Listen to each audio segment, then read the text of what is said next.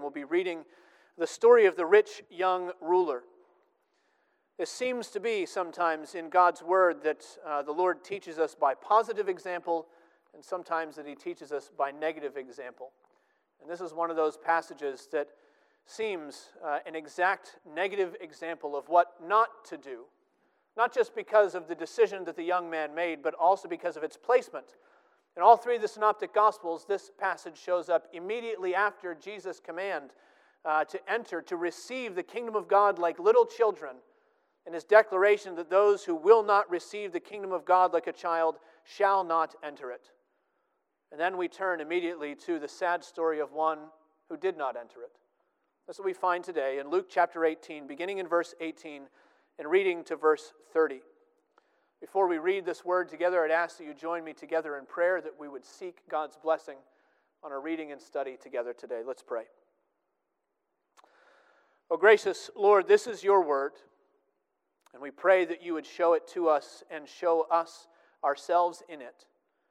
Help us to see our own desires, and much more, help us to see our Savior who calls us to leave all and to follow him and to find in him more than we could imagine, more than we need, and life everlasting. We pray in Jesus' name. Amen. Hear now God's word as we find it Luke chapter 18, beginning in verse 18. And a ruler asked him, Good teacher, what must I do to inherit eternal life? And Jesus said to him, Why do you call me good? No one is good except God alone. You know the commandments. Do not commit adultery. Do not murder. Do not steal. Do not bear false witness. Honor your father and mother. And he said, All these I have kept from my youth. When Jesus heard this, he said to him, One thing you still lack. Sell all that you have and distribute to the poor, and you will have treasure in heaven. And come, follow me. But when he heard these things, he became very sad, for he was extremely rich. Jesus, seeing that he became sad, said, How difficult it is for those who have wealth to enter the kingdom of God. For it is easier for a camel to go through the eye of a needle than for a rich person to enter the kingdom of God. Those who heard it said, Then who can be saved? But he said, What is impossible with men is possible with God. And Peter said, See, we have left our homes and followed you. And he said to them, Truly I say to you, there is no one who has left house or wife or brothers or parents or children for the sake of the kingdom of God who will not receive many times more in this time and in the age to come eternal life. Thus far, the reading of God's holy and inerrant word. May He add a blessing as we study it together today. Well, some weeks, uh, pastors have the luxury of space in the service for a smooth introduction. In other weeks, we make space for baptism. So I want to get right to the text today. Uh, this is a familiar text. As I mentioned, we see it in all of the Synoptic Gospels the story of this young man who comes longing for life. And at its core, this is a passage that challenges us to ask where our desires are. It's a passage about competing allegiances. It raises the question of whether we really desire what God alone can give us, or whether our hearts are set on the things that we think we can gain for ourselves. Three headings for this passage today. First, in verses 18 to 23, we're going to see the power of sin to blind us. And then in verses 24 to 27, the power of God to save us. Finally, with the rest, the power of grace to fill us. The power of sin to blind us, the power of God to save us, the power of grace to fill us. We begin with with the blinding power of sin. Verse 18 A ruler asked him, Good teacher, what must I do to inherit life, eternal life? That's a good question. And it seems like it came from good intention, good, good motives. Universally, in the other Gospels, we find a, a good picture of this good man who came to Jesus asking good questions. It's in Mark's gospel that we find that this young man came and he knelt before Jesus. He came in humility before him. It's in Matthew's gospel we find that this man is, is perhaps a little anxious. It's this young man who is pressing the question, What do I still lack? And again, in all three, it shows up as a story immediately after Jesus' teaching about receiving the kingdom like a little child. And so it seems that he must have been listening to what Jesus was saying. Seems that he must have been wondering how, how Jesus' message applied to him. It seems that he was seeking the one thing that this world had not yet been able to offer him. And all that teaches us something very important about this passage. And that is that this is a tragedy. Now, this wasn't the first time that Jesus was asked this question. In fact, we, we see it already in Luke's Gospel, back in chapter 10, in the passage that led up to the Good Samaritan. A lawyer there stood up to ask Jesus, Teacher, what must I do to inherit eternal life? Other people were always asking Jesus this question, but typically it came from theological nitpickers who were trying to catch Jesus saying something controversial. And in those other places, we are just delighted. When we watch Jesus and we watch him sort of parry and then thrust uh, and, and leave his opponents wounded. He leaves them empty handed, though they were trying to accuse him. And we get a sort of delight out of the way that Jesus handles those who are trying to trap him, but not here. Now, when we read this passage, our hearts sink. Here is a man who came within a breath of the kingdom of God, and he did not enter. He's very much like the good seed that's sown on the soil that's full of thorns. And you can almost watch as he has this conversation with Jesus, you can almost watch all the good things of this life choke out the gospel in slow motion. You see it first in Jesus' challenge about the, the, the law. This man came asking the question, What must be done? Literally, what good thing, having done, will I inherit the kingdom of God? He was looking for for some achievement, some merit that he could do, something he could tick off his list to say, "Oh yes, I've done that. I've accomplished that, and now I can I can have the gift of God for me. I've earned it, you see. I've done what was required." He comes to Jesus asking what must be done, and Jesus is willing to meet him on that level. You want to talk about doing? Let's talk about the commandments. You know them, right? Let, us start with, with just five of the big ten. No adultery, no murder, no, no lying, no thieving. Honor your father and mother. How are we doing so far? He says. It should have been a softball. Every Presbyterian worth their salt knows how he should have answered the question, right? Of course, Westminster Larger Catechism 105 is, uh, is coming to mind. Uh, no man is able perfectly to keep the commandments of God, but doth daily break them in thought, word, and deed. That's how he should have answered. But he has the audacity to say, All these I've kept from my youth. Now, for a man of his status, that is probably the answer that Jesus expected anyway. And the text tells us he was a ruler, I don't know, maybe a synagogue leader, maybe a, a local judge. But he was the kind of person who, whose entire life depended on maintaining his moral reputation. Not in a slimy sort of way, not in a hypocritical sort of way. He was an upstanding man. He was respected in Jewish society. He was expected to keep his nose clean and to do all the right things. And by the way, all the Pharisees and, and their rabbis were going around telling people that actually it was possible to perfectly keep the law of God. You just had to define it in a sort of literalistic, outward uh, sort of way a narrow sort of way. That's why it was so revolutionary when Jesus uh, preached his Sermon on the Mount and he told people, You have heard it said, but I tell you.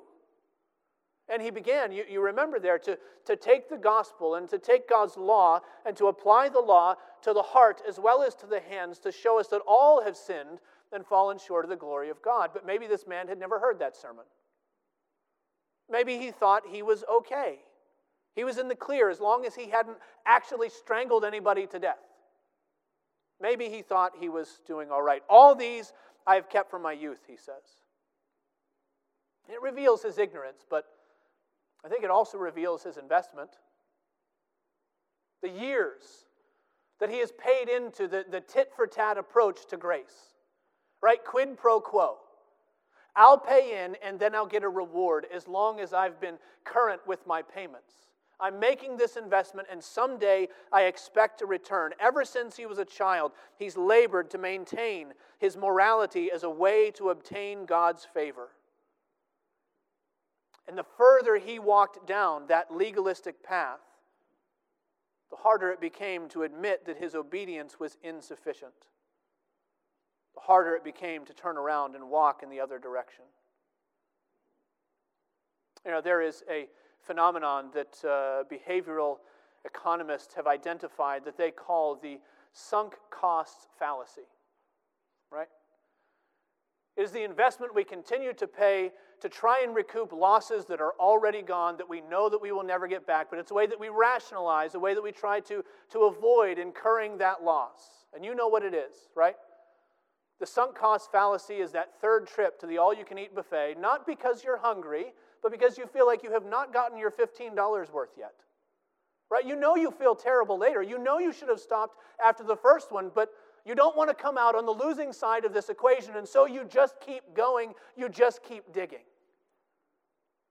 The longer this man went in the direction of saying, I've done this, I should get that. I've paid in, I should get a reward. The longer he went, the harder it was to turn around. His problem was that he was so full of good behavior and outward morality that he was blind to the sin in his soul. Now, the same was true with regard to his possessions. Jesus told him to sell all you have and distribute to the poor, and you'll have treasure in heaven, and come follow me. Now, we know what to do with this passage, right? Typically, when we encounter this, we spend most of our time trying to parse out whether this is a universal command, whether this applies to all Christians, or whether we can just keep on reading and pretend that it doesn't have anything to do with us. Because we don't want it to have anything to do with us. We don't want it to be an indictment against our materialism. We, we feel safe as long as it's an indictment against his materialism. We want to believe that this man was one of those rare few who have to give up everything to follow Jesus, but the reality is that's not true. There is no rare few, there is no smaller subset of Christians who are called to give up everything. Jesus has already said in Luke's gospel, Luke chapter 14, verse 33, any one of you who does not renounce all that he has cannot be my disciple. Any one of you, he says. Now, that doesn't mean that we have to take a vow of poverty. It doesn't mean that we have to be destitute. The, the scripture upholds the, the right to personal property, very often the value of personal property. Uh, this isn't a, a, a sort of uh, a, a twist in the story to get us all to be paupers and beggars. But how seldom do we actually apply this to ourselves? Kent Hughes gives a good challenge in, in his commentary in this passage. He says, This should at least apply to the way that we make financial decisions. It ought to make us stop and consider Has there ever been a financial choice we decided not to make in order to be able to give more to the cause of Christ in the world? Has there ever been something we didn't buy? Has there ever been somewhere we didn't go? Has there ever been an investment we didn't make because God's kingdom needed some of our investment and some of our monetary goods? This should apply to us. But it doesn't mean that we have to take a vow of poverty. It does mean that we can't serve both God and mammon. And once we recognize that there is a, a, a, challenge between those two, it means that we have to be willing to forsake any master that takes the place of God's rule in our lives. That's what Jesus is getting at here with this young man. He's getting at the idea of idolatry. He's pressing on his possessions, not because money is inherently evil, but he's pressing on them to show the idolatry that has taken the place of the God he ought to be serving. Notice in verse 20 when Jesus quotes the commands that he quotes five commands from what we call the second table of the law. They're all about the, the way that we interact with those who are around us. They're all about our love for our neighbor. And Jesus, thus far, in verse 20, strategically leaves out the first table of the law our love for God, our responsibilities to Him. And then Jesus tells him, You lack one thing. And notice what Jesus does, right? He says, You lack one thing, and now I'll give you four commands. Sell and distribute and come and follow. One thing, he says. It's not a sleight of hand. He, he's not trying to, to bait and switch. It actually is one thing, but it's, it's the sum total of all of those that amount to the one thing that he misses. The one thing that he lacks is trust in what God can provide for him and not what he thinks he can provide for himself. And that's what all of those are getting at. The one thing that he lacks is spiritual eyes to value heavenly treasure above earthly goods. The one thing he lacks is faith to forsake all and follow the Savior God has sent into the world. He comes with a good question, but despite his professed longing for the kingdom, he doesn't really desire what God says is best for him. He was so full of the things of the world that he didn't see how spiritually poor he was. The same thing holds true for all kinds of, of other goods, all kinds of other affluence and riches in this life. This isn't just about big bank accounts. Because the same temptation to idolatry and possessions that this man fell into, we can fall into through all sorts of things. This could be about social capital or, or, or your personal charisma or your dashing good looks in your early 20s. This, this could be about your intellectual ability, all kinds of riches. Leon Morris says the affluent are always tempted to rely on earthly things, and they do not find it easy to cast themselves on the mercy of God. And that's what this young man lacked casting himself on the mercy of God. You see, there wasn't one thing he had to do to attain eternal life. There's a whole host of things that he had to give up. All the things he had to give up that he was trusting in other than God's mercy in Christ. But you know, of course, that in the end he couldn't. Luke tells us that the ruler became sad. Mark says that he went away sad. He had just been told how to inherit eternal life. He came asking. That was his burden. That was his question. How do I find it? How do I get it? What do I need to do? And Jesus says, Here's what you need to do. Don't you think he should be happy? The burning question of his soul has been answered. Jesus tells him how to have life. But he could not reconcile the value of what Jesus was offering with what he would have to lose to get it. And so he did not enter the kingdom of God. He did not inherit eternal life. He went away sad. He went away sad because he loved money. Much more, he went away sad because sin had blinded him to the mercy that he really needed. That's what sin always does. It blinds us, it, it causes us to evaluate the things of this life as more important, more urgent, more immediate than the things of the Spirit, the promises of God, more secure than the, the gifts and the treasures that we can't see yet. And sin blinds us to spiritual realities and to the promises that God is making to his children.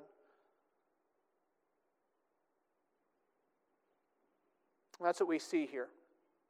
It's the power of sin to blind us, but thankfully, this passage also reveals the power of God to save us. Verse 24, Jesus said, How difficult it is for those who have wealth to enter the kingdom of God. Easier for a camel to go through the eye of a needle. Now, he is not, despite what you may have heard, he is not talking about coming into Jerusalem, bringing all your goods through a little narrow opening in the gate called, called the needle gate. He's not talking about that. He is literally talking about squeezing 1,300 pounds of dromedary through an opening the size of a sesame seed. His point is not that it's difficult, per se, for, uh, for rich people to squeeze their way into the kingdom. His point is really that it's impossible. And those who heard him say these things knew exactly what he meant. And in fact, for those who heard him say these things, it sounded like he was barring the doors of the kingdom to anyone at all, not just the rich. Because in those days, uh, most first century Jews viewed wealth as a symbol of God's favor. Right? Rich men were, were like Abraham. Rich men were like, uh, were like Jacob returning to Canaan. And you remember the story there, and he's got herd after herd and flock after flock, and they're stretching out in front of him for miles under the direction of an army of servants, and they're going as, as gifts to his brother that he can just give away because he's got so much. And the Lord has increased them, and they thought if you were an honest, God fearing Jew, that's what the Lord would do. There were scoundrels who made their fortunes swindling people and cheating people, and we weren't talking about them, but if, if riches were acquired honestly, it was a universal symbol that God was pleased with you. That was the way they viewed things. And so, in their minds, Jesus is saying that the wealthy are going to find a hard time getting into the kingdom, and he might as well be telling them that the situation is hopeless for normal people and peasants like them. And you notice that Jesus agrees with them. Who then can be saved? Not, not what rich person can be saved, but who? That is, who of anybody? Who can be saved? And Jesus says, yeah, it's impossible, actually, with man. It's a human impossibility to enter into the kingdom of God. It cannot be done. Mark chapter 12, verses 30 to 31. Jesus was asked about the greatest commandment. You know the response. Jesus said, You shall love the Lord your God with all your heart, with all your soul, with all your mind, with all your strength, and you shall love your neighbor as yourself. There's no greater commandment than these. And in Jesus' conversation with this, this young man, now in his, his statement about camels and needles, he's, he's showing us, he's emphasizing that there is no mere man or woman, there is no saint on earth who can fulfill those great commandments. There's no one since the fall who can do what is necessary to obtain eternal life for themselves. It is a human impossibility. Who can be saved? It's impossible with man, Jesus says. But what is impossible with man is possible with God. God has the power to do what we cannot do for ourselves. God has the power to take blind sinners and to lead them to Himself. God has the power to save those who through sin are unable to save themselves. God has the power to send His Son into the world to fulfill the law's demands, to fulfill the commandments perfectly, flawlessly, to send Him to die a sinner's death in our place so that we can receive by faith a gift that we could never gain for ourselves forgiveness and reconciliation and eternal life in Him. And that's how God's gift of salvation always works. That's how He gives it to all of His children, to the rich, to the poor, to the beautiful, to the exceptional, to the ordinary, awkward Christians who are just trying to make their way following Jesus. It's the same way. It happens the same way for all of them. It comes through the power of God to make us trust His promises and to ask for the gift of life that we can't get for ourselves. That's why it was so important for this young man to walk away from his earthly possessions. And that's why, at some point in your Christian life, the Lord will call you to walk away from something.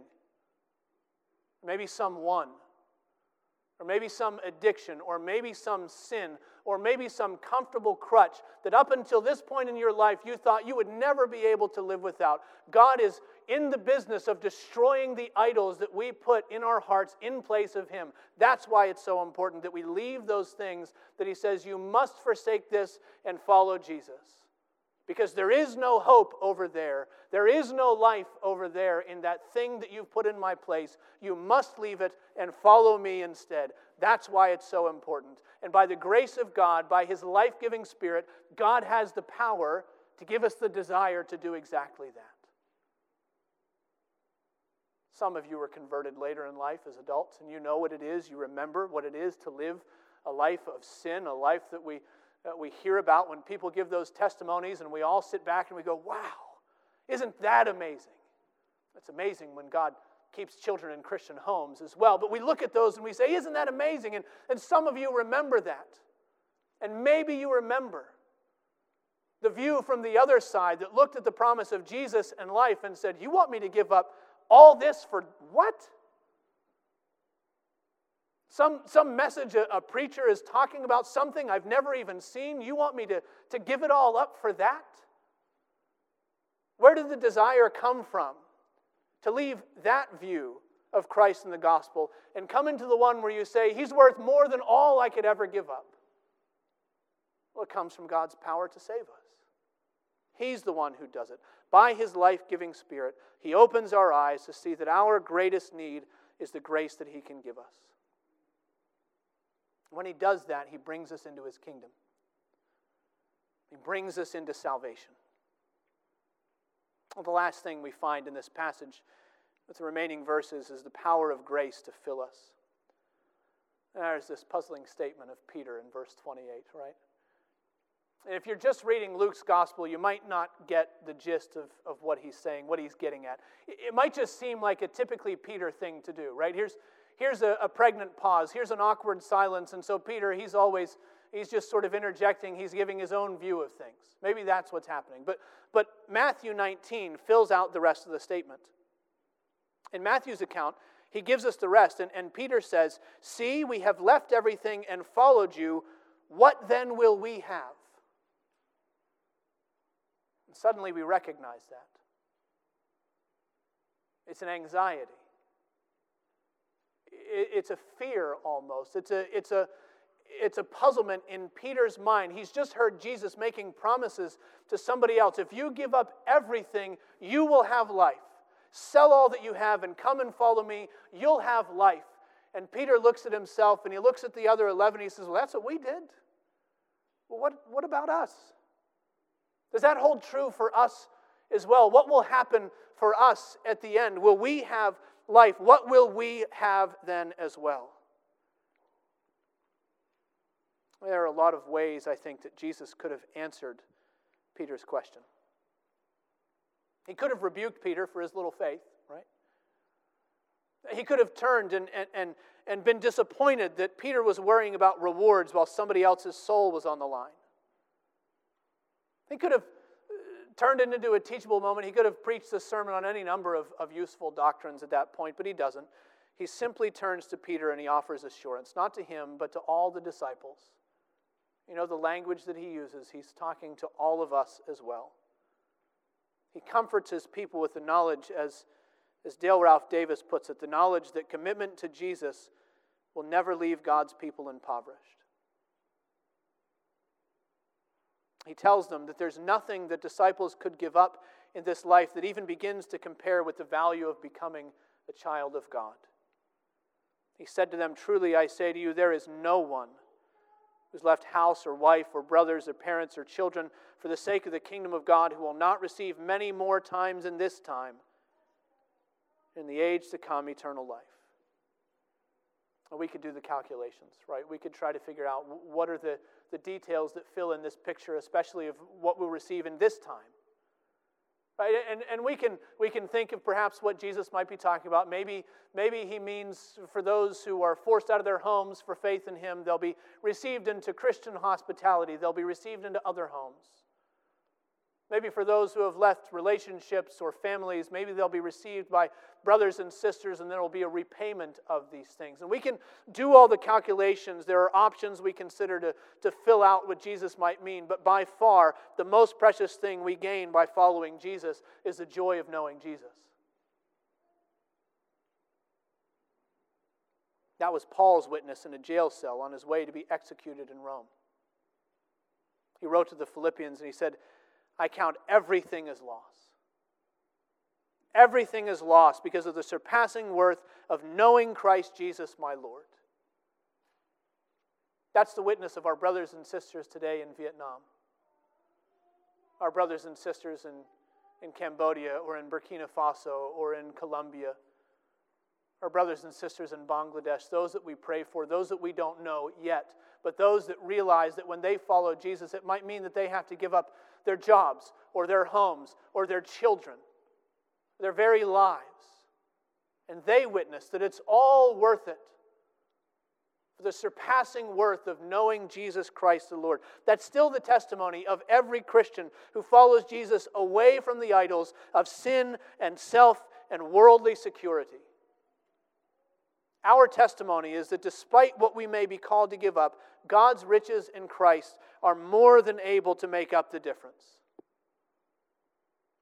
Our testimony is that the Lord gives life in Christ that we could never gain for ourselves. And if you, like Peter, sometimes wonder if that's true, there's only one way to know, and that is to follow him. You join me in prayer?